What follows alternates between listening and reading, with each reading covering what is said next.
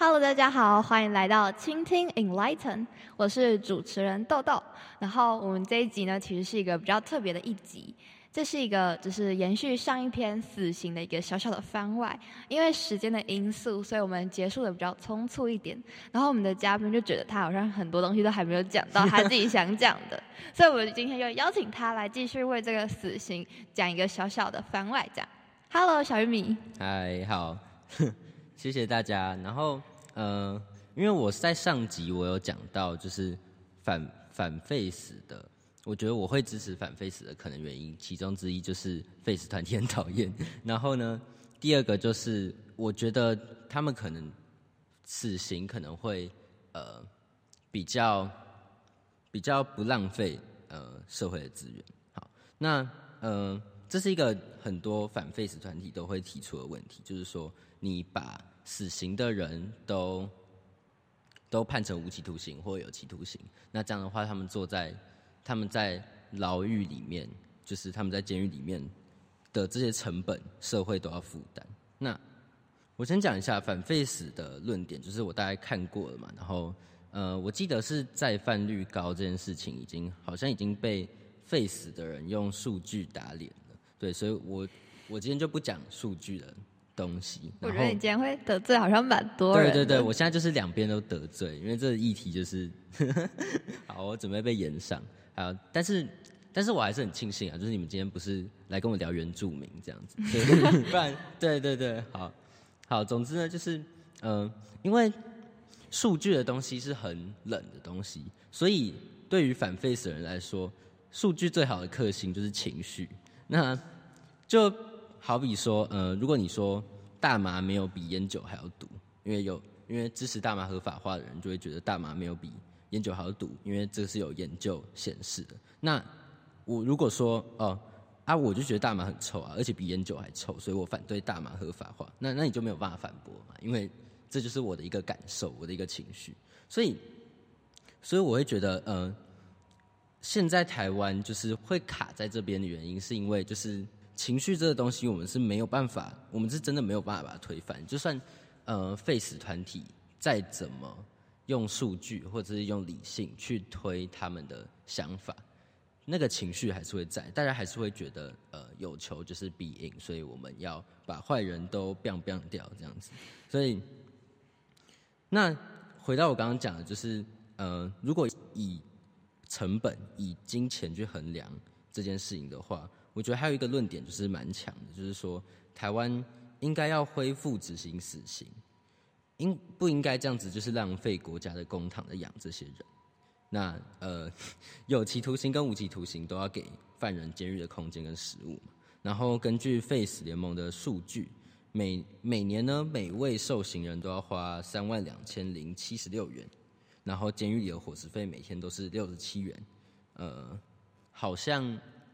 好像只是比我们的营养午餐难吃一点点，所以，所以，嗯、呃，对，所以，但是当然也有人提出其他的成本，因为如果要考量成本的话，就会像呃支持死刑的人，跟反对死刑的人都会讲到冤狱。那冤狱很常被讲讲的原因，就是因为如果我们如果我们要去判一个人死刑，结果后来发现他是无罪的，或者是他其实。其实没有罪那么重，那这样子的话，我们把他杀死了之后，我们没有办法再弥补这一个呃无辜的生命。对对对，所以所以支持废除死刑的人就会觉得冤案的成本会比这些我们养这些呃有期徒刑和无期徒刑的人的成本还要高，因为一个冤案我们就要赔个几亿几亿，嗯所以，如果要论成本，他们也会觉得，呃，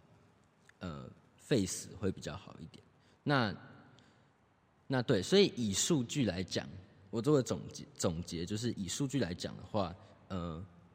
废死团体真的比较吃香。但是，我们不得不承认，这个社会，这个台湾社会，大概有七成的人是不支持不支持废除死刑的。所以。这个情绪我们还是要顾虑到，而且这些人不是没有他的论点的，他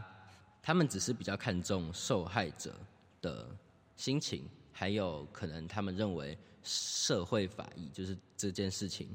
呃，死刑这件事情对于社会的影响比个人还要重要。对，嗯哼，那我想问小玉米，就是。呃，有些人会在讲说，会出现这种杀人犯或者是需要动用到死刑的受刑人，可能是因为社会上的某一些环节出了问题。那既然是社会出了问题，那所以我们应该去共同的解决它，而不是用死刑这么简单。那你觉得你的想法是什么？哦，你的意思是说，就是我们我们不应该用死刑这么简单粗暴的问题去解决它。嗯就是他们支支持废死的人，就是以这样的想法去看的，因为社会本身就是一个巨大的机器嘛。嗯、那会有一些螺松落的一些情况呢，这可能是因为我们自己机器本身的问题，或是大环境给他们造成这些的影响。哦、那他们认为，就是用死刑去废除，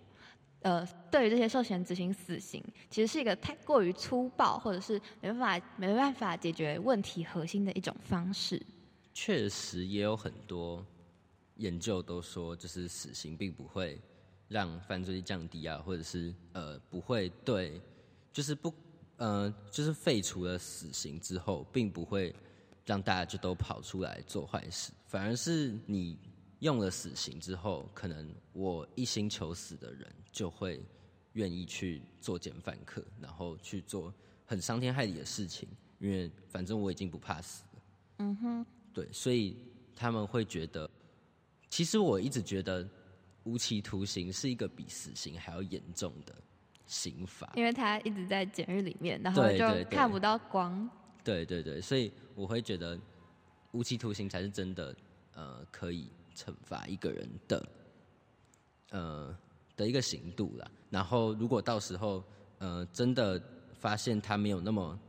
糟糕，那。到时候还可以把它放出来，所以我会觉得，呃，大部分的年轻人或者是可能就是来听这个 podcast 的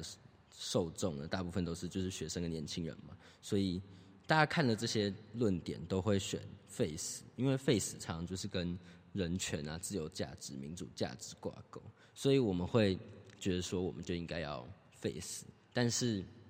我会。希望今天就是大家站在一个更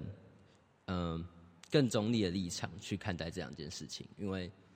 虽然我们常常听到就是 Face 团体的一些主张，其实很多人都觉得很有理由，但是其实反 Face 那边也是有他的一个呃论点在，所以我觉得，其实听完这一期 podcast 的受众们，我觉得大家可以用一个更加包容的心态去看待，就是反 face 团体。他们并不是特别的保守或是什么，他们可能只是比较在乎受害人的那种情绪跟不能理解。那我觉得，不管是 face 更接近我们的自由的核心价值，或者是反 face 更关注我们受害者的心情，都是一个。以一个非常良好的出发点为他的立论的基础，那其实也没有谁对或是谁错的问题，只是一个哪一个政策更适合我国，就是走向一个更进步的国家而已。那所以其实我觉得应该是以更包容的心态去接受与我们不同的声音。那我们今天这一期的 Podcast 就到这里结束了，谢谢大家，大家再见，拜拜。拜拜。